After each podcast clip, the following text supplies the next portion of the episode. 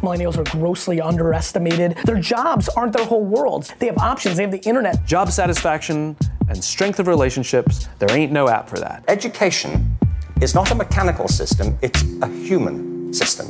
Any kind of work that's on some level predictable, then that's going to be susceptible to artificial intelligence and, and machine learning. And that job where you go to a building and you stay there 40 hours and then you do that again for 40 years and then you retire, that's gone. Technology magnifies our leverage and increases our creativity. Stay hungry, stay foolish. Please wait as your individualized operating system is initiated.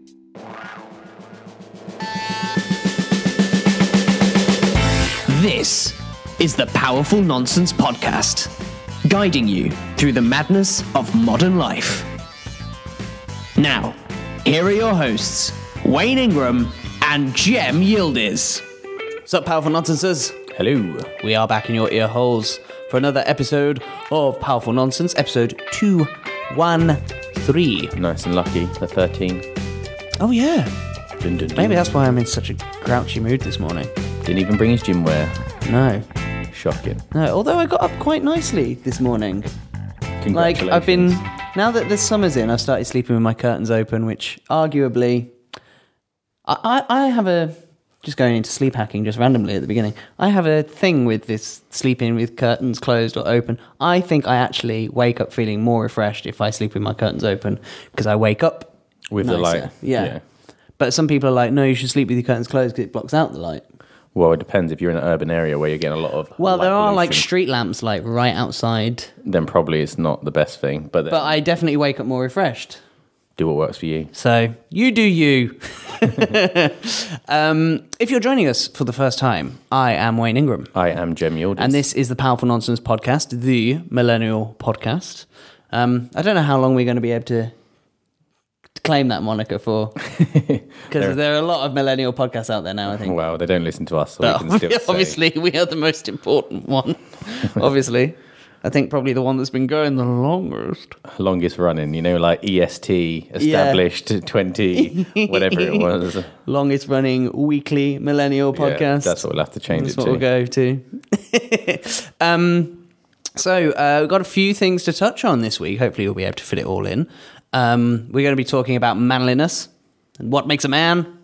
Um, I've been doing a lot of accent work in class. So I keep dropping So into could this American super thing. annoying. I'm so sorry. I've got to practice though, right? Um, but I keep dropping into this American accent. It's really not good. Uh, so, what makes a man? Uh, we are also going to be talking about. Can we, when we go into this, can we please use the clip from the previous time, Nah. please? Because Snapchat are releasing spectacles again. So, we're going to be talking about that. Three guesses what you think I think of that. Um, and then also, we're going to be talking about a way that we could possibly make homes cheaper. Um, but first, before we get into all of that, we got to get into the quote of the week.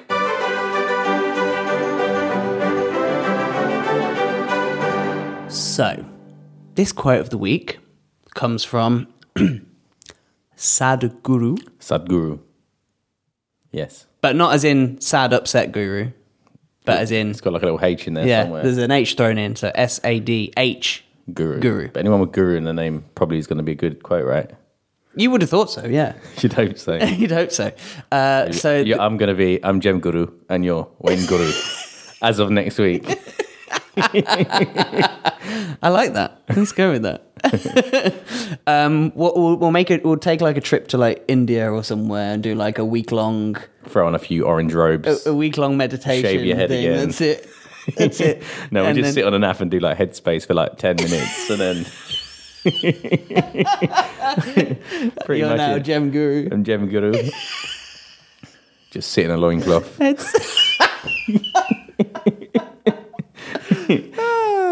Anyway, so the quote itself is uh, With life experiences, you get wise or get wounded. It's a nice one. I like this because what he's saying is there is it's basically how you react to life. Like bad things are going to always happen. That is part of life, but it's your decision whether Mm-hmm. you're going to choose to kind of let it wound you and hold you back, and suddenly you're in that victim mode, and now Mm. everything you do, you think, well, I could have, but it's because of that thing why I can't do it, or you decide to learn from that mistake, which is kind of a bit like that book, The Obstacle is the Way, is actually saying that every obst- obstacle that you have to confront, it actually makes you stronger and a better person. I think all our life experiences kind of build up to that point. Kill you makes you strong. What doesn't kill you makes you stronger. Stand a taller. Yeah, that one. Um, yeah, so all our, all our life experiences kind of actually help us become wise, and then when we um, confront them again, we can actually get through them. So it's up to you. You got to decide like. Have things wounded you that has stopped you in your tracks, or are you got have you got wise and now you can kind of find a way around it? Yeah, it's funny actually. I was having this conversation with somebody only a couple of days ago. We were talking about just like I feel as though, and I don't know if you'll agree with this, Jem. You'll probably disagree because I'm in a grouchy mood this morning. So the way I behaved this morning is completely the opposite to what I'm about to say. but um, I just feel bullshit. I just feel like I now have gone through so much in life. I think just because of age, right? Um, and I feel like this this applies to a lot of people our age. I've just got to the point now where I'm just kind of like so content in like myself. Uh, see, dropped into that American accent again. um, so content in myself that I don't kind of like those old wounds are just kind of like not as big a deal anymore. And I'm just kind of like, and I was having this conversation with somebody the other day. Like, I'm I'm not kind of looking at kind of like where I want things to go as much now, and just kind of not trying to plan ahead with stuff, with life and and all that sort of stuff. And I'm just kind of like, whatever happens, happens, and not going to take people's bullshit and stuff like that. And yeah, I think that's just like we both said, like it's that maturity now. It's kind of Yeah. like you you get to know yourself more. It's a bit of time. It's a bit of experience, Which is the wisdom, and- right? And that's it. It's kind of wisdom. But he- says in this talk, I can put the YouTube clip up. He actually says like some people hold on to that forever. They stay Yeah. wounded for life, and sometimes you have trauma so big that it is very hard to get over. Yeah. But then for like young people, and it's sort of adolescent stuff that's kind of you're dragging along with you. That kind of stuff. When you get to thirty, you kind of start to see it from the other person's side. Yeah. Say, oh well, they bullied me because they probably had a bad home, or they um, they were they were doing this and that annoyed me Mhm. because of this reason. You start you can unpack it. Whereas obviously some people have huge traumas, which are like massive changes in their lives, which are a lot harder to get over. But yeah, obviously. But even then, I think that as as you get older, those wounds tend to have a bit more clarity to them, Yeah. and you kind of start to understand at least why that hurts so much or psychologically is affecting you so much. Um, and it's less about just kind of almost riding the wave of the of the wound and more kind of like actually no at least I can understand why it's like it is. I might not be over it, but at least I can understand it. And I think with age, you kind of take a you take a step back and you look Mm. at the whole scenario rather than how it's just affecting you. You look Mhm. at everybody who's a participant in that wound, and then suddenly it kind of breaks it open. It's not oh wow they Mhm. weren't just doing it because they hate me. It's because they had this and this going on. So I do think you get a lot more compassion as you age. Do you remember? Do you remember four years ago when we were started this podcast and we were talking about how we're fresh graduates, and um, now we're talking about Now we that are. you get older, you get wiser. now that's your Wayne Guru and I am Jem Guru. yes, We went we went Guru now, so you're gonna get a lot more. Of, you're gonna get a lot more of that. Yeah.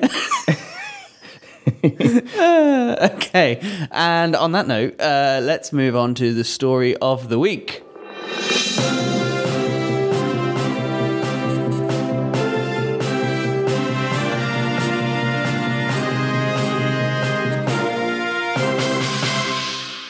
So, this comes from globalnews.ca. Bit of Canadian news. We I like thought to- I was going to throw Canadian out there. Yeah. Canadian Um, study as well. Oh yeah, actually. there's Canadian. Yeah, I can It's see it all on the notes. It's all over the place. Yeah, I can see it. Yep. um, this was an article put out on Global News, some Canadian news, um, about the millennial view on what makes a man. And um, this is actually becoming, I think, a much more global conversation than Canada.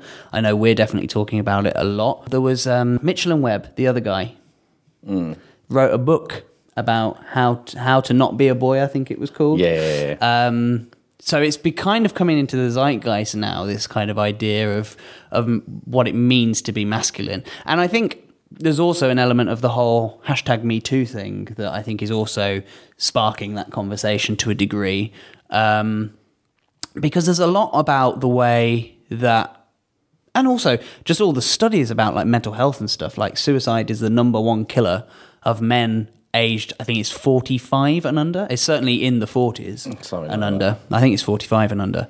The number one killer um, and also one in four people suffering from mental health problems. Now obviously in the uk at least obviously not all of those are men but when you link the fact that it's the number one killer for men under age 45 and then one in four like you it's pretty easy to kind of make some sort of correlation in terms of well why is it affecting men over women um, to the same degree? I mean women are also at risk of mental health problems. Please do not get me wrong. But there's obviously some correlation, I would say it's quite easy to come to that conclusion between masculinity and mental health problems. So, this article goes into a variety of um, kind of characteristics, I suppose, is the right word? Values, characteristics, yeah. Yeah, values is better, I think, um, that are supposedly now the top um, categories of characteristics, values, whatever, um, that that men should now be should now be carrying them out or are now They are now out? Are now So they carrying them out. interviewed around 630 respondents. These were all men, and then they sat them down, gave them long questioning, and they kind of tied in together all their pers- all what they've said into these um, values which they come up with. And obviously, the top three they had was um, selflessness, which is about caring for others; openness, which is experience from exposure. And then personal health, fitness, and aesthetics, which is kind of interesting to see that that one's still up there in top. Mm. But what I also like is the idea of this openness, which kind of really relates to what you were saying about mental health. I think as men are getting older and a bit more like they, especially millennials, I do think that now they are quite open with their feelings. I can actually say that actually a lot of my friends we open up to each other when something's up, whereas. Mm.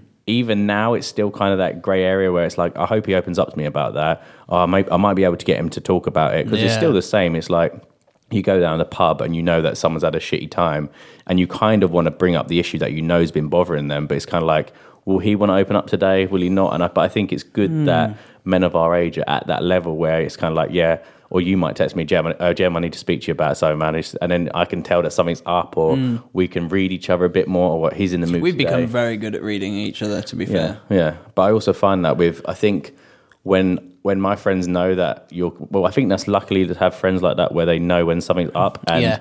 you feel safe enough to open up about it. Whereas I think most men probably I don't think many men have that. And I actually think that our group of friends actually are quite open in that way Mm. and will say when something's up. And I think because we've known each other so long and you kind of don't really have that judgment that, yeah, you might be like, oh, bloody hell, he's taking that a bit seriously. Yeah. But But even I was, I, it's funny you should say because I hadn't actually realised that it was now much more common. But actually, I'm thinking about.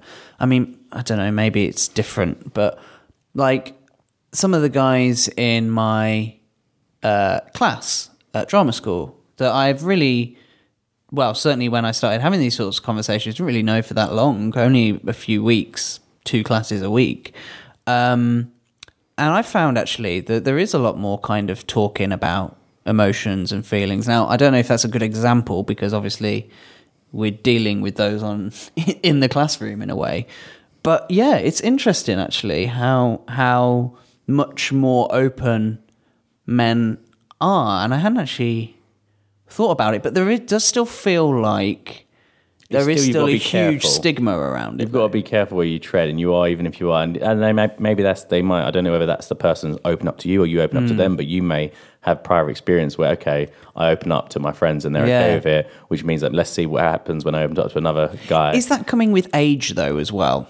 Do you know what? Because I feel like I feel like guys in like their early twenties less so.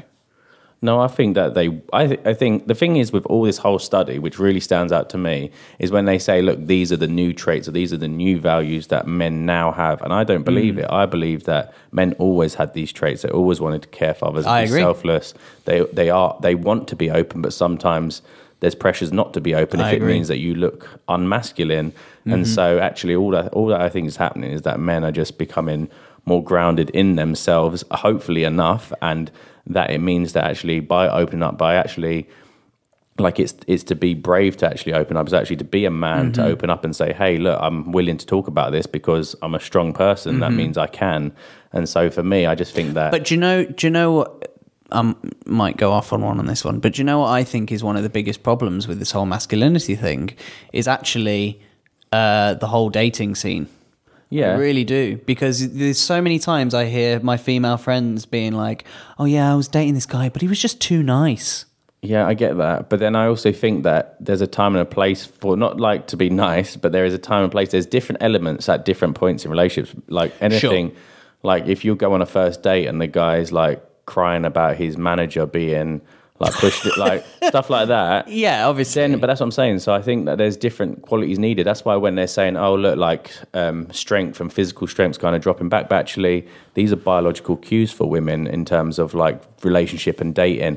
And so, yes, you may uh, be the kindest guy and bring her flowers, but then at the end of the day, if your conversation's bleak and you've actually got not much mental wisdom or kind of conversation, then maybe that's Right. not an attractive quality. And so.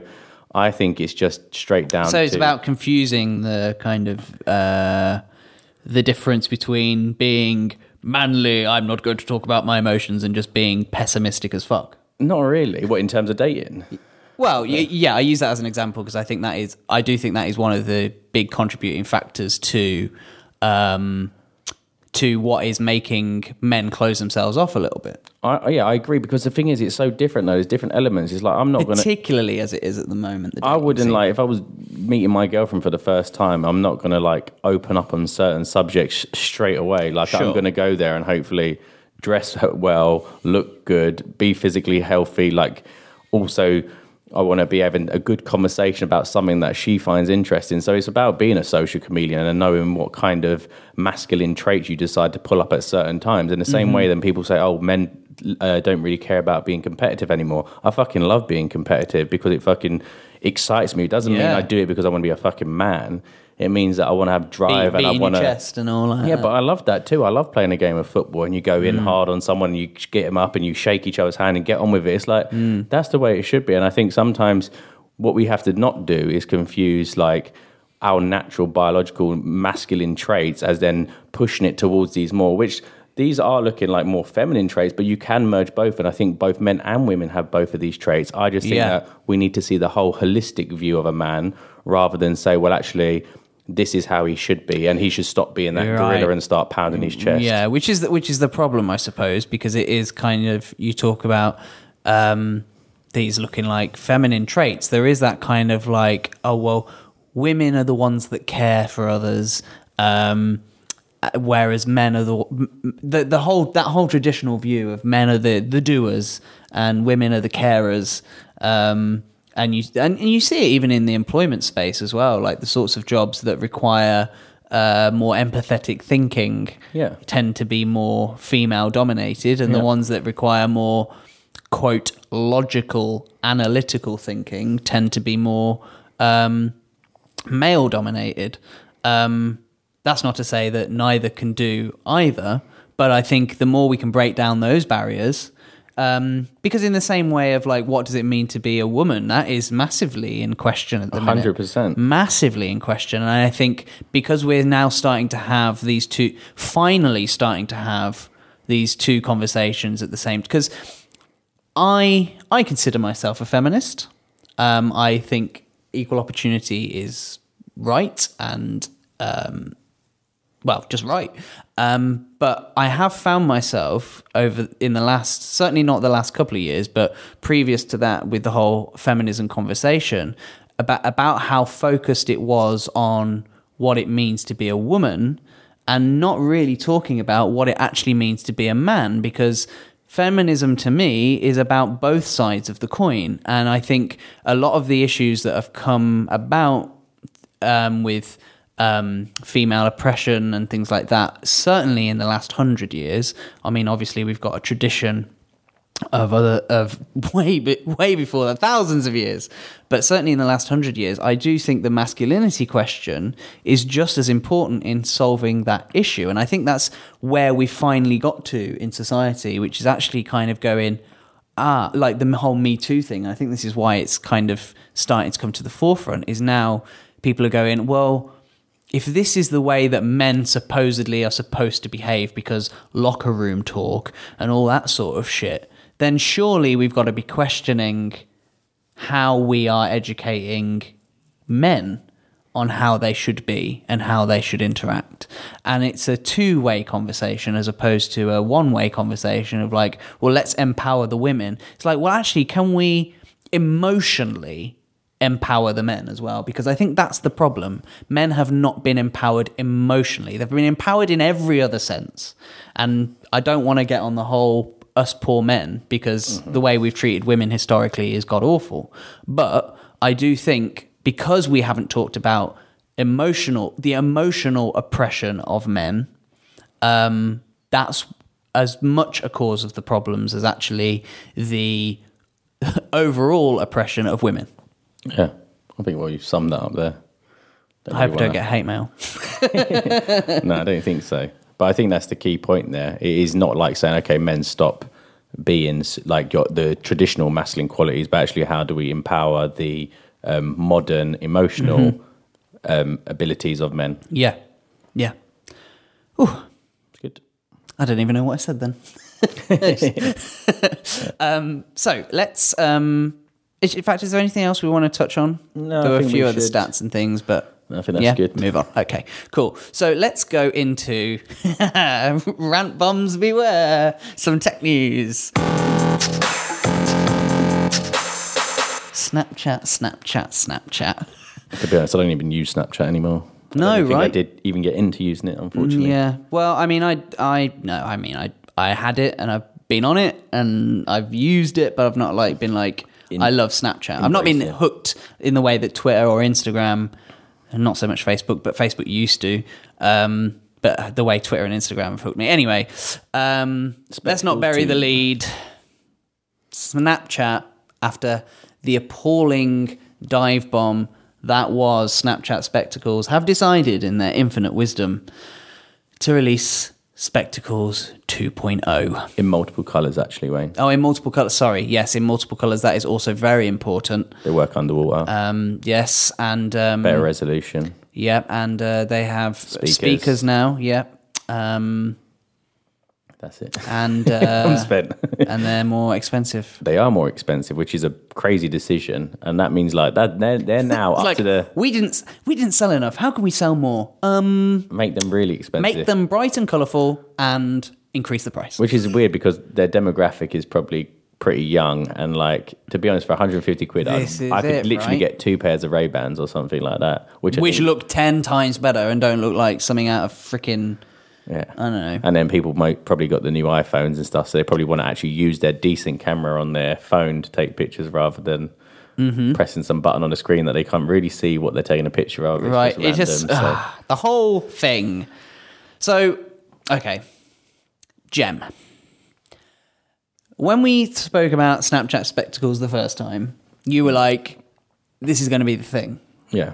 What was it that you thought was going to be the thing about the snapchat spectacles and what do you think went so badly wrong Look, number one, I just think the price is terribly wrong. Like the barrier to entry to use these things is crazy. They made them like proper exclusive that you had to like buy them from these stupid little vending machines around London. uh-huh And then that was enough. That was like crazy. And obviously, a few people did it because it looked cool. But then, as every uh, when they bought their glasses and saw no one else had them, they're like, "Yeah, I'm not wearing those because no one else is." and i look like a prick yeah. Whereas what I do see for these, which I think they've kind of like missed a trick or they should embrace, is kind of like they should have made them cheap. They should have made them for like Mhm. linked up with festivals, linked up with holiday tours, and said, look, people, when you're on holiday, you are going to be wearing these things. When you're at a festival, you are going to be wearing sunglasses. If it means you can capture parts of the festival and it's kind of on your head, then I can Mhm. see it working. But for day to day use, it's just not going to happen. Like you'd be an idiot if you're wearing sunglasses all the time. So I just see them as something as a cheap item. I'm going to a festival this weekend. If I, if I was a user of Snapchat, I'd be Mhm. like, look, I need to wear sunglasses. It's going to be a warm weekend. I'll Uh-huh. pop them on and I'll be capturing bits of the event live. Uh-huh. I can look back after. But for 150 pound, no one's going to do it. I think they've really, really missed a trick because I think, like, what is the goal of the Snapchat spectacles? Is it to make money? I don't think so. Well, it's to get, get- people on the platform. Yeah, it's get And to people get people- posting yeah. more often. And, right. Yeah. So why why increase the specs? Why not keep it so it's cheap to as cheap to produce as possible? That's what I mean. Drop the specs, if Like- anything. and if and and if really the model I'd be aiming for, I don't know how cost of how effective it would be in terms of pricing, and they'd probably end up losing money. So the economics of it, I'm not sure. But I think what I'd be aiming for would be to create these Snapchat spectacles, create a free version that you can that you get in contact with festivals and events, and and you send them a a truckload of these things that they give out to free to all their attendees, um, and then and do it that way. Because it's good for the attendees because they're going to get mark the uh, event planners because they're going to get marketing on Snapchat for their event, and you're going to get people using the you being Snapchat are going to get more people using the platform. Then what you do is you then release a premium version, which even then, when I say premium, I'm talking 50 quid um, for for a better a version with a better camera and all these other features. And you have the free version of just really plain looking, really, I mean, not non HD camera. I think just really simple, really cheap. Um, and then you get people into that ecosystem and get people going. Oh, but if only the pictures I was using with this for looked better. But I feel like they've just completely like there's a there's a video on BBC where they're talking about this and the guy the guy goes, "So, why have you made them more expensive?" And he goes, "Well, because the value we're providing to the market is so good." And he's like, "Fuck off! Yeah. You didn't sell any the first time. Yeah. Like, the, clearly there was no value there, but they've just they're. I feel like they're flogging a dead horse on this one. I really do. Well, I see And I it- think this is going to be a bigger flop. than I last think time. so, but I just see it as it kind of. I don't know if you know the iZettle machines that I use for taking card Uh-huh. payments in our shop. I see Yeah, yeah. them because they sell those card readers for like twenty quid or less, and then basically you use it in store and they make their money from the transactions on Yeah. it. And then I just see that the only way that's going to work for us is for Snapchat is have something similar where we kind of like give you it for like twenty quid, and then there's some way that you pay back, whether that's it prompts you to take a picture in certain locations on geotagging so that an advert you make an advert based on another product so it Mm. says you're in Shoreditch Oatly are running a massive promotion on their thingy could you go snap a pic of this and you and then you like it kind of gamifies some sort of way of people Yeah. creating content on behalf of brands Yeah. then that way the brands are getting value snapchat gets value because they're running promotions so the big agencies are paying for that. They've just got to find a model that actually incentivizes why people should wear them and create content and also cheap enough for that barrier to entry to kind of drop massively. This feels to me like a pure cynical attempt to make some money. Or it could just be that they've actually not produced many and they just wanted it as a little marketing thing. We've made number two. It goes out into public. Everyone hears about Snapchat again. It does nothing. Yeah, but I was going to say I don't think that I don't think the the PR is not, not good. even worth it. the PR is not good for them. The PR makes them look desperate. It doesn't make them look good. Like people are essentially the the zeitgeist is saying Snapchat is is dying, and I just I kind of feel like Snapchat got too big, too fast. Um, they weren't ready for it, and now they just don't know what the hell they're and not willing to listen to customers. And like they're not. Yeah, my god. So Wayne, to wrap this up, up, up, to wrap this up, what's your verdict? You going to buy some? Well, I wasn't going to buy them the first time. I thought it was a stupid idea then. I think it's it's, an even flop. it is. I couldn't tell you how floppy this flop is going to be. like I think, I I would mm, I would be shocked if um, they sold as many of these as they sold of the first one. True, and I'm I also, would be shocked. This time around, I'm also a no go. I don't think it's going to work, especially at that price point. Maybe if they came down massively, but not at that price The thing point. is, it doesn't even have the novelty factor anymore. yeah. So, anyway, it's a flop. right. So, we're going to fit it in. Going to fit it in. Uh, this week, millennials killed.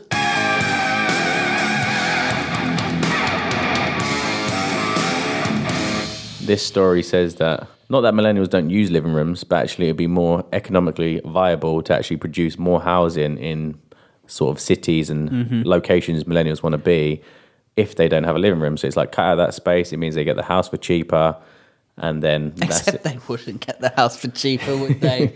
Certainly not in London. Well, they're saying they want these sort of hotel style studio flats in central locations. Like millennials going out to socialize now, they don't Mhm. sit at home on their sofa in their living room. So Mhm. they'd much rather good location rather than home space. What's your Yeah. thoughts, Wayne? I tell you what, I was l- literally just sat sat in your living room as we speak, um, and I was thinking about. it. I was like, actually, if you get, if you said to me, the space, the space of this room is is it plus a bathroom plus a hallway, I'd be like, yeah, I could live in that. So what if your guy who's renting your place to you said to you, okay, I don't know how much you pay. Let's say, let's say, for example, seven hundred pound. He said, look, Wayne, you're not allowed to use a living room anymore. I'm going to take hundred pound off. Would you take it? Hundred pound? No. No, it would no because that that that for me, I mean, living room is nice, and I was saying this before we hit record, right? I think I only use my living room because I have one, um, and it's a good social space, right? The living room. That's what that's that's why it's great. It's a social space, but we're getting into the position now where most people are house sharing, and it's gonna it's only looking like it's going to continue to go that way, at least in London. Um, I certainly think for London, if we went for a more kind of studio flat kind of uni accommodations, uni accommodations, well, not uni accommodation style, much much nicer than uni. No, but I mean, like, remember the double rooms where you get like that's how I see it. Oh, being- those double rooms. Yeah, where Yeah, they were had a- pretty cool. It literally had a kitchen, bathroom, and your bed Yeah. literally in the same room. yeah, but just like this open plan kind of Yeah, thing, and I because I think, I mean, people can't see, but I'd say this room is probably about ten foot by maybe thirteen foot. yeah, something like that. Um, and I think if that sounds quite big, actually. doesn't No, I it? think it is about yeah, probably it's around that sort of size. Probably maybe a little bit smaller. four meters by four Um, meters, maybe, or six meters. I don't know. We're not. We're we're not architects. Can you tell? Um, but I think if this was an open plan, right, and there was a little sofa, and there's a double bed, and then there's a little small kitchen area, not huge, just a small little kitchen area with work surface, fridge, uh, oven, microwave, that sort of size, like open plan. And then you've got a room off into the hallway, and then a room off into a bathroom with a shower, toilet, sink. I mean, for a single person, that's not bad.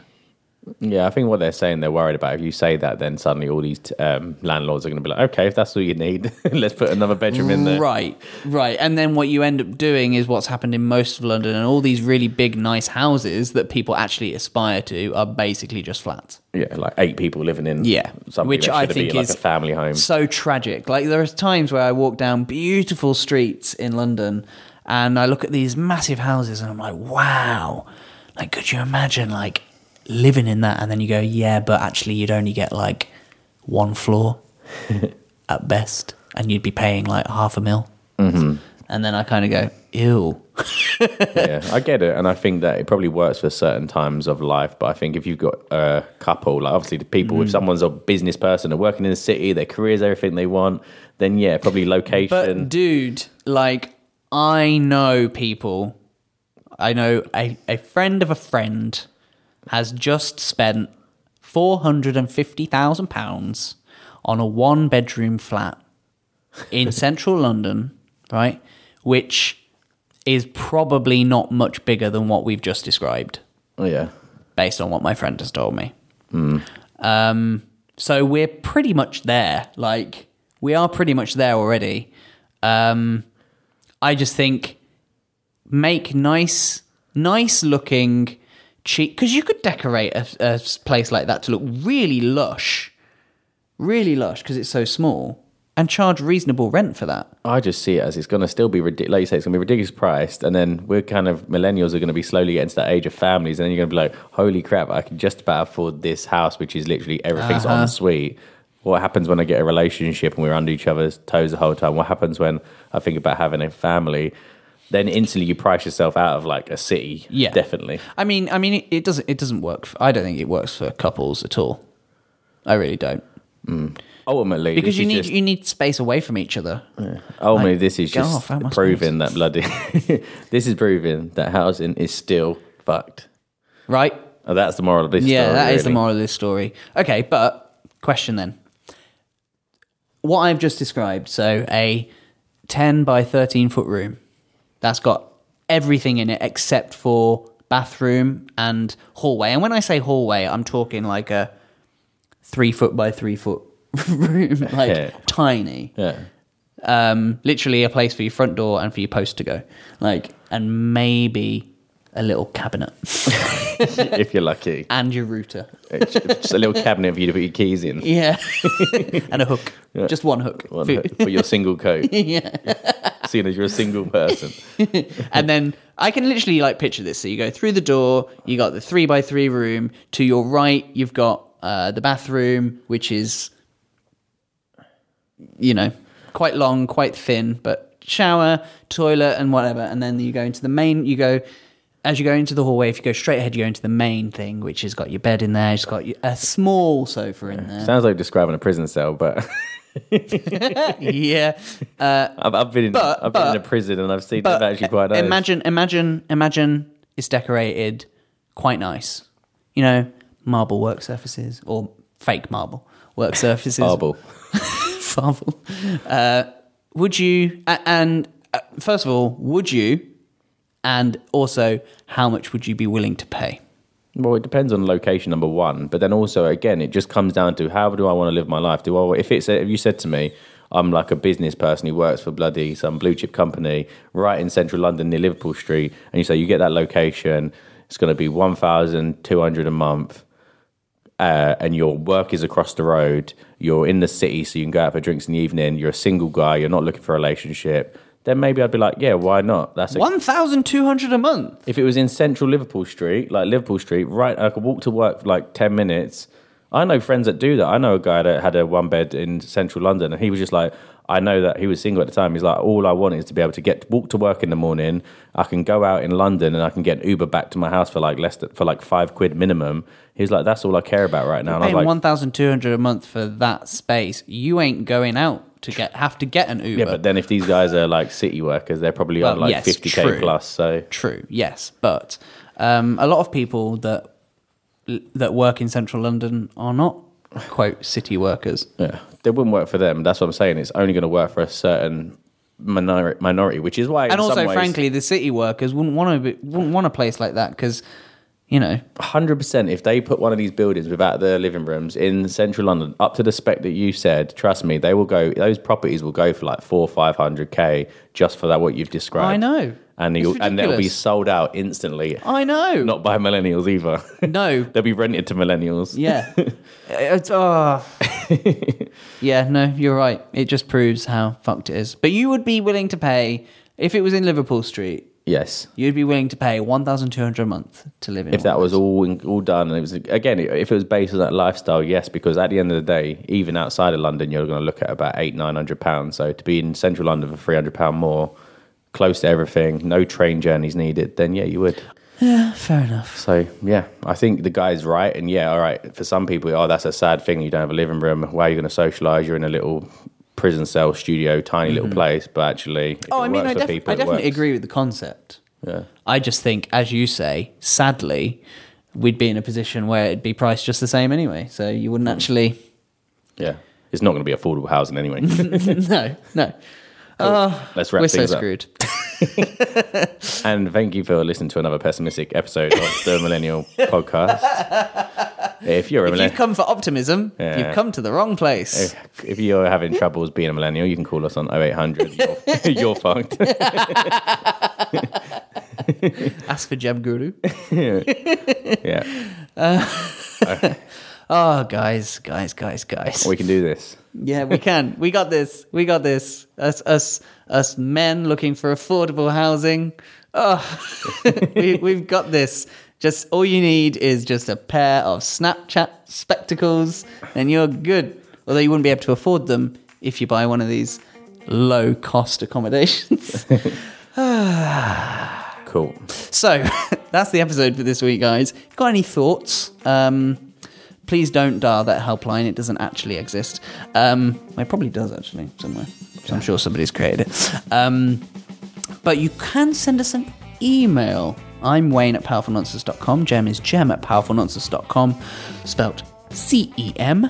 Um, or you can hit us up on the Twitters at PN underscore podcast. Thanks very much for tuning in, guys, and we will catch you next time. See you later.